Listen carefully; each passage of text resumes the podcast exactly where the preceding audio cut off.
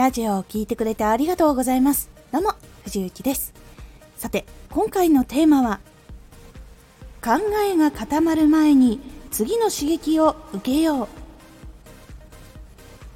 ついつい毎日いろんなことをしたり新しく始めるっていうことをやっていたとしてもこれってこうだなとかこれこう来るはずという考えが固まってくるタイミングっていうのがあります。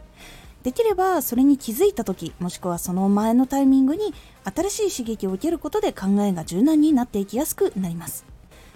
このラジオでは毎日19時に声優だった経験を生かして初心者でも発信上級者になれる情報を発信しています。それでは本編の方へ戻っていきましょう。結構凝り固まるとその考えから抜けられなくなって考えが違う人とうまくいかなくなったりとかあとはこういうあれが来たらこうすればいいてそのままやっちゃって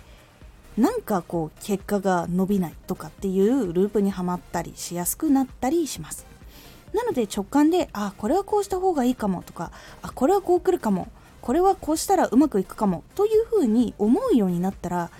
新しい考えややりたいやり方とかあと新しいやり方っていうのを知りに行くようにしましょう。ポイントとしては世代環境業界が違う人を見つけて話してみたりとか情報を見てみたりとか。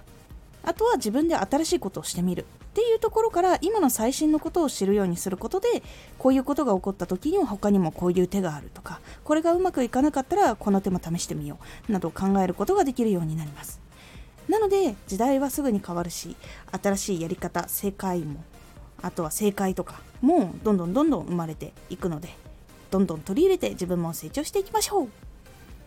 このラジオでは毎日19時に声優だった経験を生かして初心者でも発信上級者になれる情報を発信していますのでフォローしてお待ちください。私藤幸配信朗読劇に出演させていただきました時空警察バージナルという作品でミライオンという男の子の役をやらせていただきました。こちら2月25日までまだ見ることができますので、ぜひ見てみてください。X もやってます。X では活動している中で気がついたことや役に立ったことをお伝えしています。ぜひこちらもチェックしてみてね。コメントやレター、いつもありがとうございます。では、また